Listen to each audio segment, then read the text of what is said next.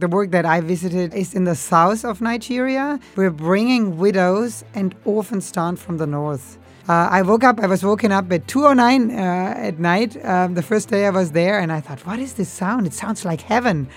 And it was singing. So I got dressed and I got out, and it was pitch dark, no electricity.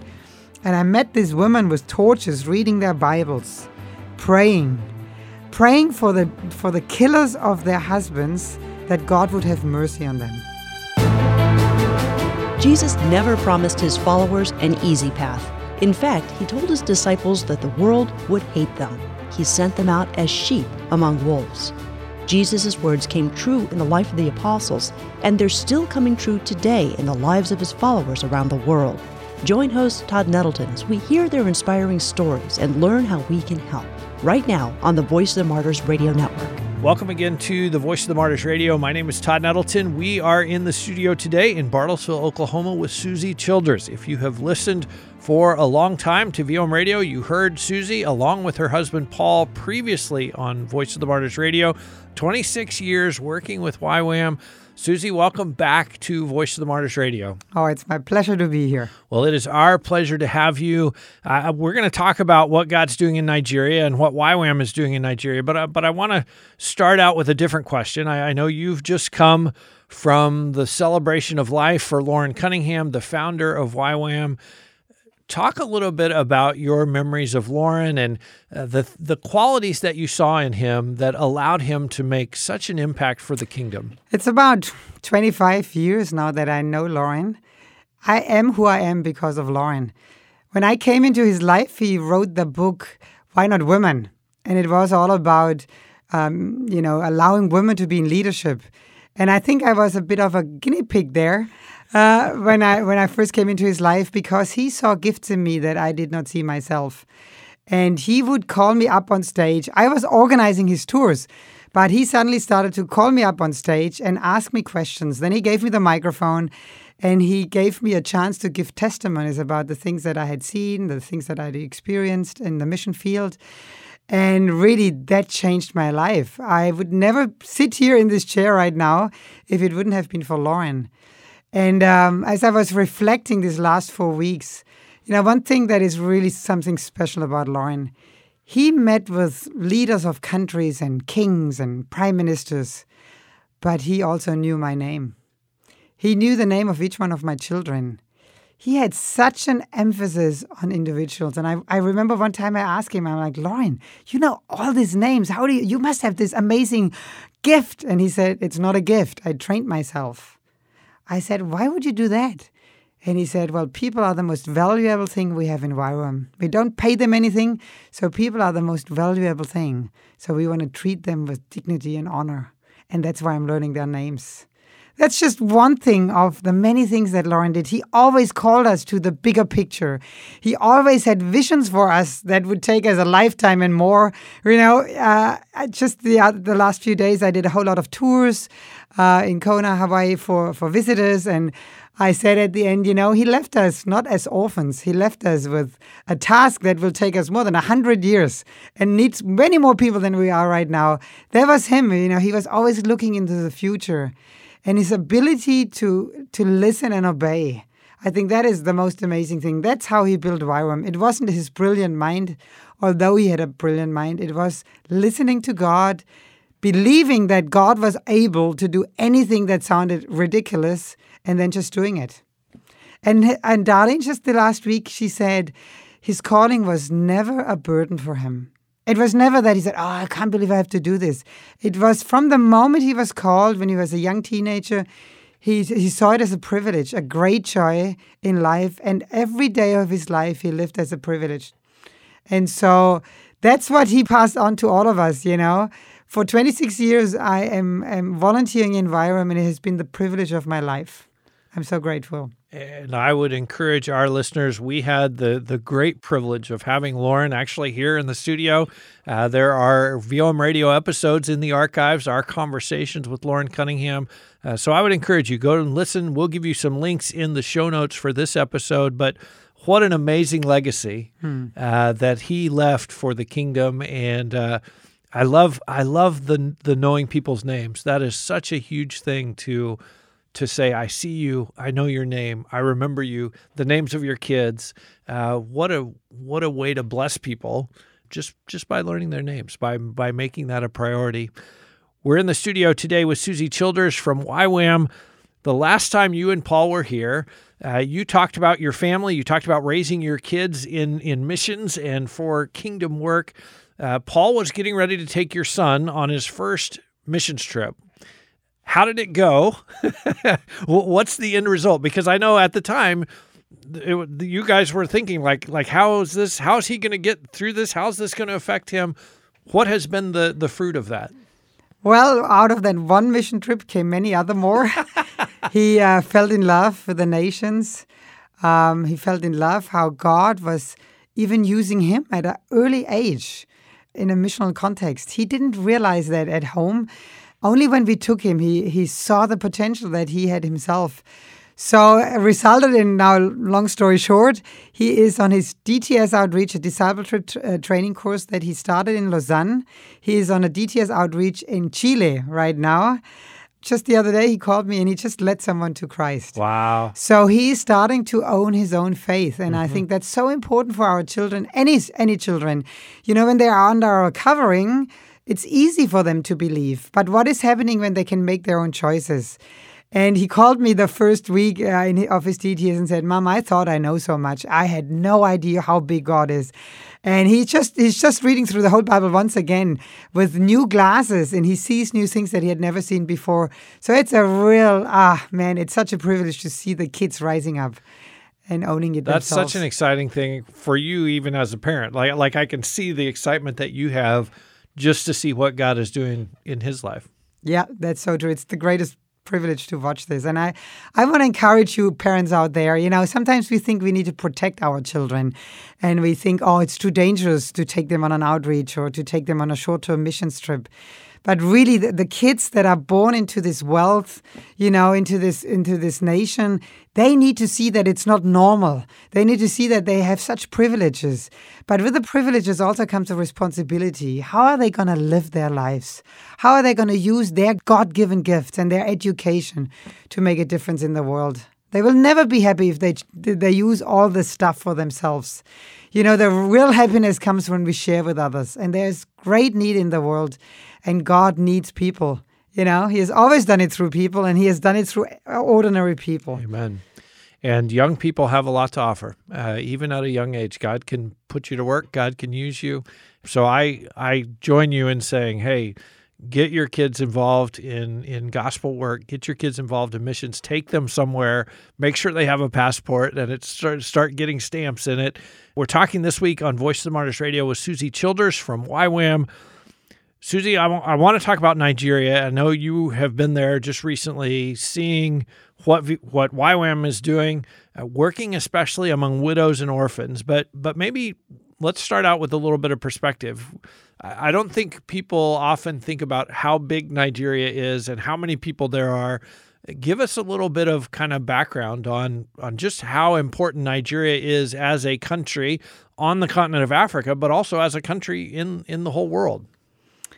So Nigeria is called the giant of Africa because 223 million people live there. It's the most populated country in Africa. They have 500 different languages. I mean, that's crazy, that's, right? That is mind blowing to me. Yes, and they have the largest youth population in the world. So the median age is 18.1 years. To compare that with America, it's 38.1. So 70% of the population are under 30 and 42% are under the age of 15. It's a young nation and it's growing really fast. The prognosis says that by the end of this century, Nigeria will be the second largest country in the world after India. So making an impact for the gospel in Nigeria yeah. is, is vital. It's vital, it's right? vitally important we think about Nigeria as far as persecution. We think about Boko Haram. We think about radical Muslims from among the Fulani tribe. We've had uh, people affected by that kind of persecution here on Voice of the Martyrs Radio. What does YWAM's work in Nigeria look like? So we have a, a big work, the work that I visited, I've visited several ones, but the, the major one uh, is in the south of Nigeria. So you have the north that is uh, predominantly now Islamic by force, really, and you have the south that's more Christian, so it's safer. And uh, one thing we're doing, which is so amazing, we're bringing widows and orphans down from the north. And you need to understand these women have nothing. They come with nothing. They have often only the clothes on their bodies. Um, they have um, been displaced. Their villages are unlivable. Their husbands are dead. They lived in the bushes. They are looking um, for help in, in churches. And, and those people are the ones that we bring down to the south.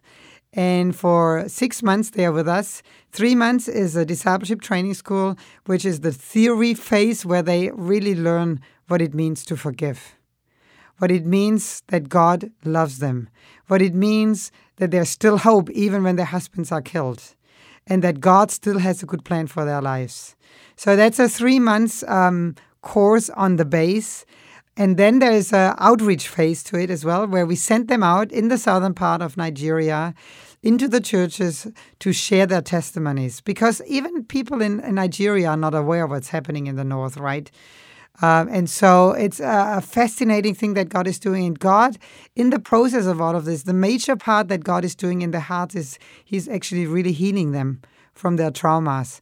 And He's not doing this through trauma experts, He's not doing this through counselors. He's actually doing this supernaturally.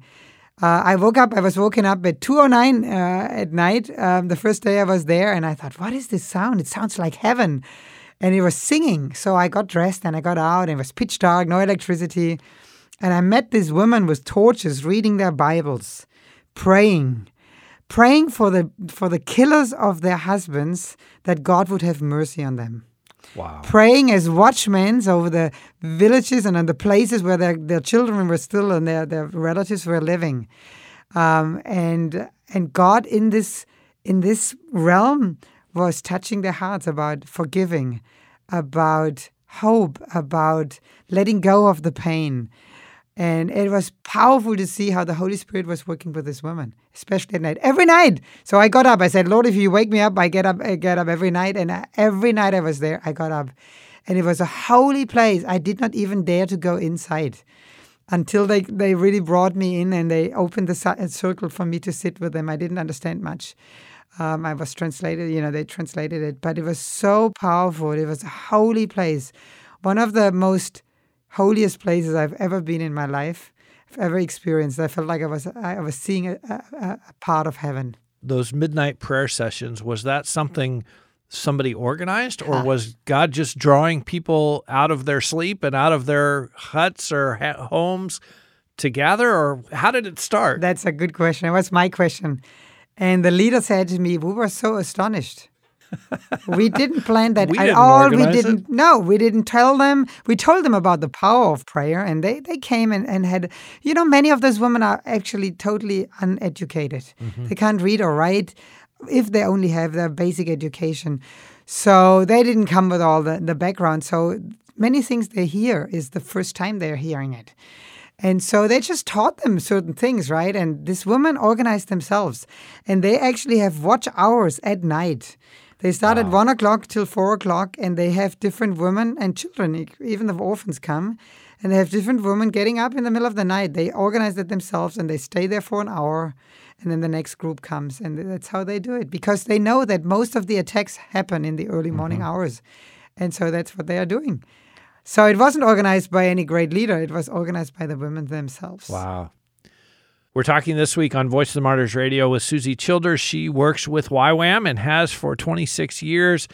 Susi, when you go, what is your focus? I, know we talked when you were here before about your background as a photographer. Uh, and at one time you thought, well, how could the Lord use me? I'm a photographer.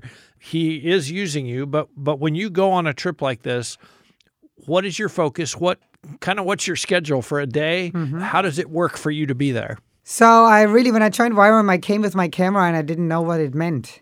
But the Lord, He showed me that He wanted me to be a voice for the voiceless. So I go to places where there is need, where there are stories that no one knows about.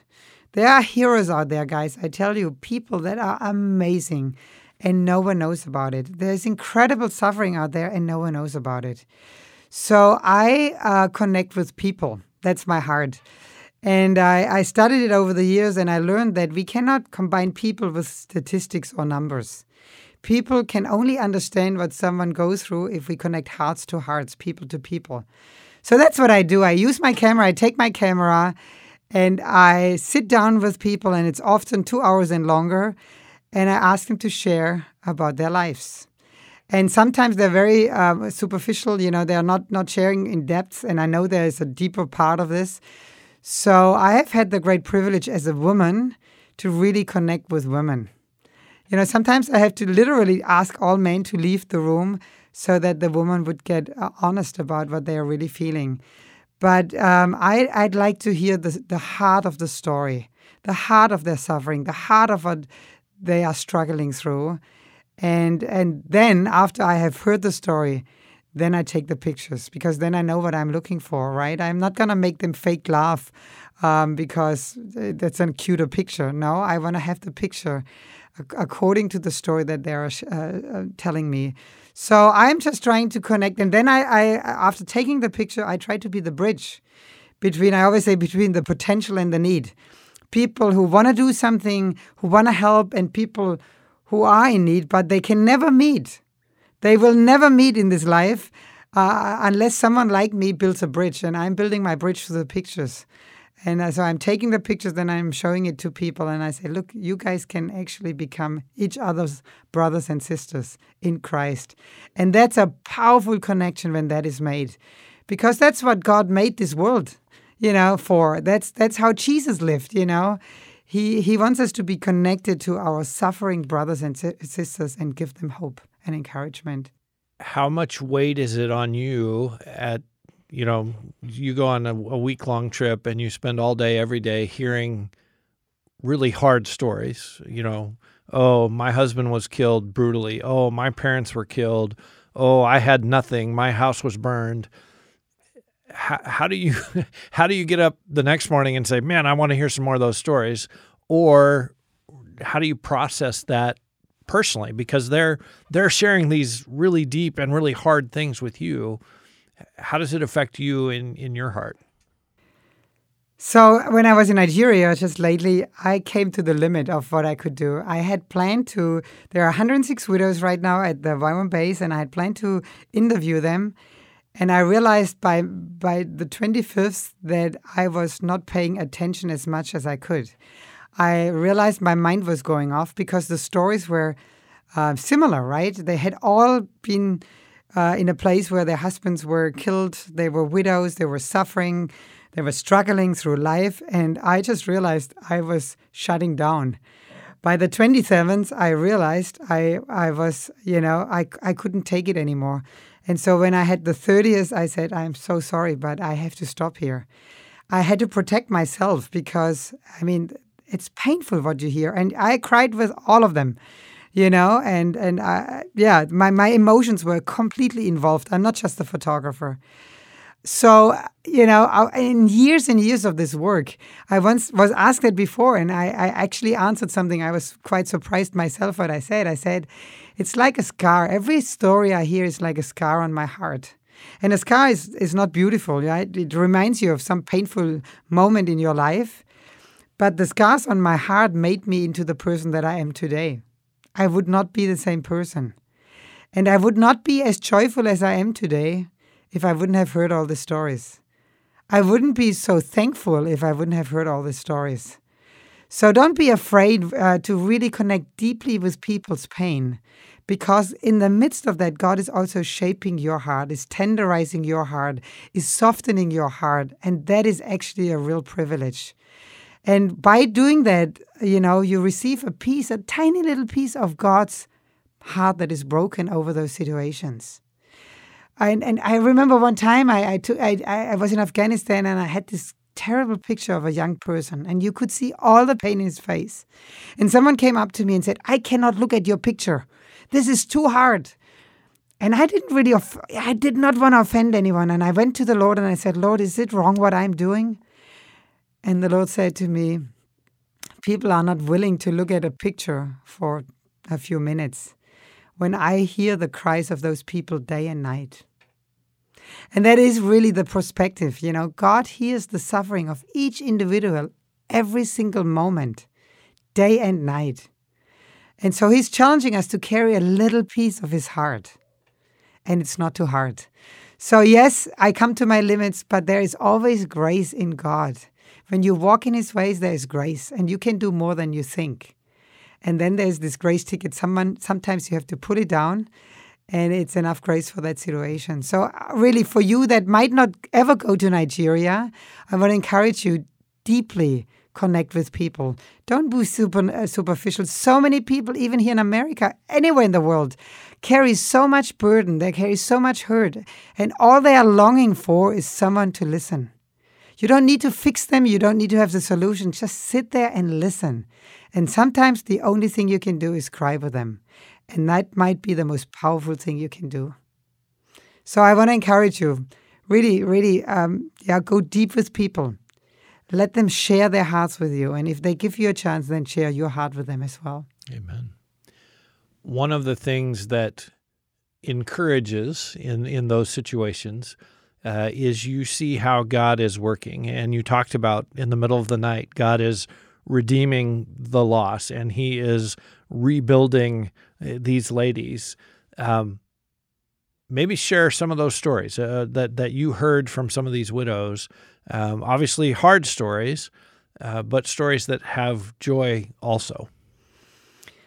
Yeah, I mean, as I sit two hours, I listen. Right, I, I get the story. So one of them was Ruth Tabaki. She is from Kaduna in uh, Nigeria, 38 years old, has three kids, and her husband uh, Tauda was 48 years old when he was shot because he was a missionary to northwestern uh, western Nigeria. He died on June 14 in 2022 when some Fulanis came into their village and they just shot women, men, and children.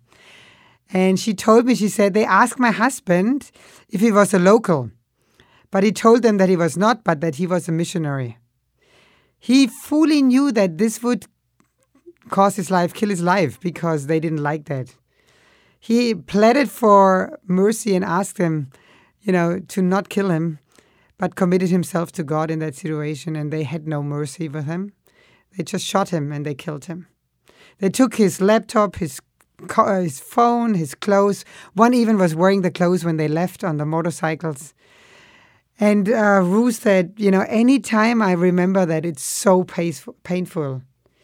She said, I did not struggle to forgive them, but even when you forgive, you cannot easily forget.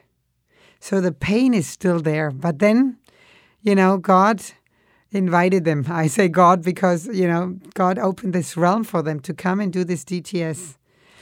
And uh, God has touched these lives. These, they, they all say the, the school has transformed my life. I've learned about for forgiveness. That's what they all say. It's not easy to forgive, but I choose to forgive. And I always also answer them or, ask them, What are you going to do with what you learned here? And, and one of them said to me, I cannot read or write. I've never learned how to read or write, write, write, but I have learned so much and I'm storing all of what I'm hearing in my brain. That's literally her, word, her words. And then she said, The only thing I will be able to do is to bridge, And I'm looking forward to do this. They all of them, most all of them are going to go home. Uh, many of them have on their hearts to connect with those that hurt them most, to extend forgiveness to them, and they want to be examples of what it means to forgive and to start all over again with a God that gives them a second chance. And it's powerful to see the power of forgiveness, man. And I'm thinking, how often have I had a hard time to forgive little things? You know, no one has killed my husband. I have little things in families. How much is happening in families because of unforgiveness? And I think those women show us how it is possible. If they can forgive the killers of their husbands, we can definitely forgive some of our relatives or some of our neighbors or some of our friends that have done bad things to us. So let's be people of forgiveness, you know, and really live out the Bible uh, so that people can see that Christianity can make a difference. Amen what structure is in place in northern Nigeria to help widows and their children? And it is, I mean, obviously there is churches, but they're not huge and they're not wealthy. What is a widow like? Like if a woman's husband is killed today, what is she looking at in the next few weeks or and months and years as far as surviving and putting a roof over her head and, and all those things? So um, when those attack happened happens all over the place, um, they normally run. They have no time to get stuff from the from their houses. They just run for their lives. They take their children, the women, and, and run away. And uh, if they're lucky, they hide or they run far enough away that they don't find them because they normally look for them. And if they find them, they um, most of the times kidnap them and then force them into either servanthood um, or into sex slaves. I mean, that's what it is, really. And they are forced to give birth to children that will become Muslims because they have no choice. So that's what they know. So they are running for life. They are running with their children for life. And if they um, escape, they many told me that for several weeks they were just running. They were just somewhere in the bush, and they were just walking towards one direction. And when they come to a, a place um, that is a bit bigger, they are looking for churches. That's what they're looking for. The churches are, as you said, are small. They are not wealthy, but they take them. That's when we connect. Mm-hmm. That's when we come along, and so we work always with pastors and church leaders, um, and we ask for the most needy women. We ask for those that had the most traumatic stories, that they're most vulnerable, and they're most needy. And every quarter, so every three months, we would like to do it. It's a matter of money.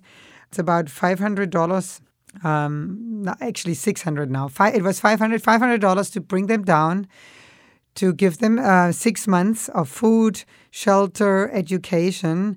And we added another $100 because in, in my time with the widows, I realized, and that is the most oh, challenging thing, when they had no money, when they had no income, when their kids were hungry and they didn't know how to bring them through, most of them, their only chance they got and they had was to sell their bodies. So many of these Christian women that lost their husband because of their Christian faith had to sell their bodies, have to sell their bodies. There are thousands of them right now doing that as the only way to feed their children. So when I realized that in my interviews, oh, my heart was so broken, and I said to the YWAM leaders, we need to give them skills. We need to train them. And so now we're adding another hundred dollars. So for six hundred dollars, a woman can come down for for six months. We just bought hundred and twelve um, very simple um, uh, sewing machines. I mean, we would we would throw them away or put them into an antique shop, but it's the only way we can do it because those um, sewing machines don't need electricity, mm-hmm. but they don't have anyway.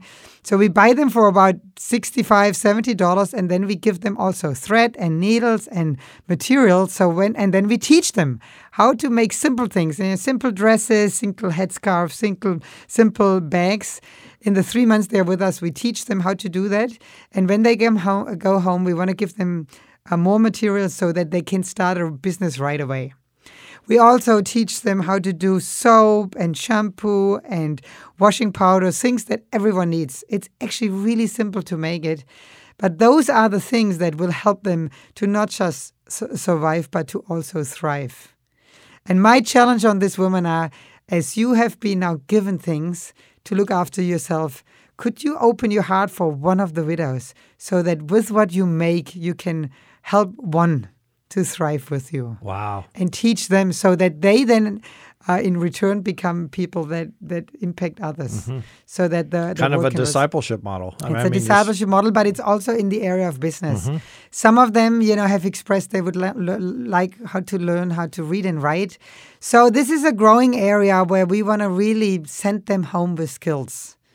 And we want to make sure that all the orphans that are coming, we have started a school that is also for the surrounding villages. So these kids are getting integrated, these orphans are getting integrated into a system where they are also healthy kids so that they can have friends and that they can become kids. Mm-hmm. And we see them as those that really will change the future of northern Nigeria because they all want to go home they all want to go back. I was shocked when I heard that. I thought, oh, they're going to want to stay here. And they said, no, we want to go home. We want to carry this message of forgiveness home to our wow to our areas. Beautiful. We're talking this week on Voice of the Martyrs Radio with Susi Childers. She is from YWAM and fresh back from Nigeria. Susi, as we close out, we always try to equip listeners to pray.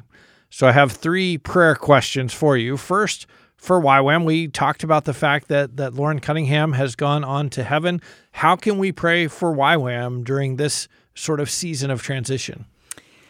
Yeah. Um, so, as I said before, Loren left us with a whole lot of work, which is awesome. with this wonderful. We were not going to be vision. bored. But of course, there's a lot of question who who is taking us into the future. He was he was way more than our leader. We have not a hierarchical structure in YWAM. So we are living, uh, we are connected through our relationships and through a set of beliefs and values that, that, that bring us together. So if you want to pray for YWAM, uh, pray that we would hold on to those beliefs and values that really make us one. And uh, we, we have so many expressions, but we, we know that we would know who we are. And uh, let's pray for Darlene, Loren's wife. She's 84, she's top fit, and she's the one who is taking this mission forward now as well. She's a very strong lady. She's going to do uh, about 15 different events all around the world to celebrate Loren's life. Oh, wow. In the next half year, uh, just to bring the mission together and to let people mourn. But we have a big job to do. And so that we would be faithful to the calling of God in our life. And He always called us to listen and obey. He said, I am so sure uh, as I can be that uh, God is taking YWAM into the future as long as you listen and obey, so that we would never get too professional in our approaches and that we would know how to do it, but that we would always humble, be humble enough to ask the Lord and, and obey what He says. Amen. So, my second prayer question is now for Nigeria. And uh, we've actually had Paul, the leader of the base there, here in the studio. He's been on VOM radio but how do we pray for? And, and I'm I'm thinking of the widows. I'm thinking of the orphans. How do we pray for them right now? So right now we have 112 widows and 70 orphans on the base. And I just talked to the leaders there, there, and he said, "Man, when those kids came, they had no boundaries, fully traumatic, you know, terrible experiences, and they just, I mean, they just damaged anything they could find. Very, um, it was very hard to actually guide them forward. So they have been there now for two and a half months. Um, things have settled, but there's still so much more that God wants to do in the life, in life of this woman. So just pray that they would all break through in the area of forgiveness, in the area of hope for their own future, in the area that God is not done, even though it was their husbands most of the times who had the ministry, but that God now wants to use those women and that they would understand that the impact of their lives to multiply in others so that they would be strong enough once they leave they are about to, to go on outreach. Um, it's not, you know, it's in the southern part, so it's it's quite safe. So that their testimonies would be powerful, and the church in the south would also stand with them, and and take their place, you know, to provide for them and to uh, encourage them. But that this woman, each one of them, would be when they go home, would be a light they would be salt and that their faith would be strong enough to you know when when stuff happens again and when things get hard that they would hold on to the things that they would that they learn right now that God would seal it in their hearts and they would never walk away from the things that they had learned have learned and that they would become the seeds you know that that would fall into the the ground and bear much fruit for the kingdom. Amen before you went on this last trip, you you felt like the Lord was leading you to collect something and take with you on the trip. Tell us about that and tell us how the Lord used that once you got there in Nigeria. So, very randomly, be- before I left, I felt the Lord was saying to me, I should collect jewelry from my neighbors and my friends, and I should take it to Nigeria. And I was wondering, what is this all about? You know, sometimes you wonder if it's your own voice or who's telling me that. So I did it, but really not knowing what that was. And I, I was quite surprised how many people have jewelry laying around that they never wear. You know, and I said it doesn't have to be the most expensive one, it doesn't really matter. Anything, I take anything. So um, I remember I listened to the first widow sharing her heart. I wept. Um, and then I did listen to the second one. And she stopped in the middle of her story and broke down and couldn't talk anymore because the story was too fresh. It was only a few uh, months ago. And so she cried. And I just hugged her and we cried together because there was nothing I could do. And I, I don't know, I lose time when, when I do that, but I, we were hugging each other for a long time. And in the middle of this, the Lord reminded me of this jewelry, and I suddenly knew what I had to do.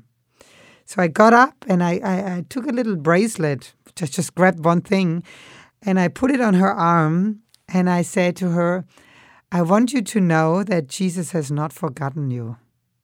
I want you to, I, I, I give you this jewelry to remind you that you are precious in the eyes of God and that uh, God is with you every day of your life.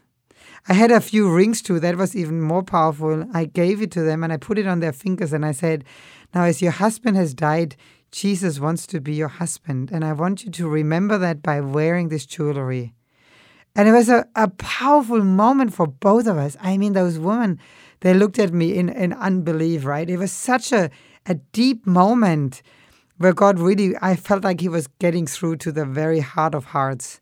But it was also a, powerful moment for me, you know, seeing how, how God was using a little act of kindness to touch those women's hearts and, and heal something that maybe words couldn't touch. Uh, and it was very, and I, and I, you know, as I was walking the campus and women right and left, they were all wearing their jewelry. It was such a beautiful thing, you know, in, in the days to come when I saw them, and they were so. I could, I could see they were wearing that with honor, and and and then God started to speak to the leader and said, "Don't call it the the the school for widows. Uh, they are not widows any longer. They are women of honor." So now the whole school is called the Woman, Woman of Honor DTS. And that's really who they are because God is changing lives as we talk. Amen. Susi Childers has been our guest this week on the Voice of the Martyrs Radio. She and her husband Paul have been with us before. You can find those episodes in our archives at vomradio.net. We also mentioned we have had Loren Cunningham, the founder of YWAM, on VOM Radio. You can find that as well. Susi, it is always fun to have you in the studio. I so appreciate your passion for the work and your passion for what God is doing. Thank you for being our guest this week on Voice of the Martyrs Radio. Thank you so much. It's a privilege. Well, it is a privilege for us to have you and give our greetings to Paul as well. Thank you for listening as well this week. If you're just now joining us, you can hear this whole conversation at vomradio.net. You can also find the Voice of the Martyrs Radio wherever you listen to podcasts.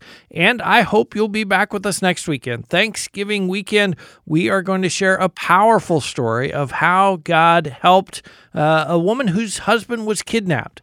Uh, similar in some ways to the sisters that we have in Nigeria we're going to share her story of how God ministered to her through just a really horrific situation and that loss and that grief and that wondering.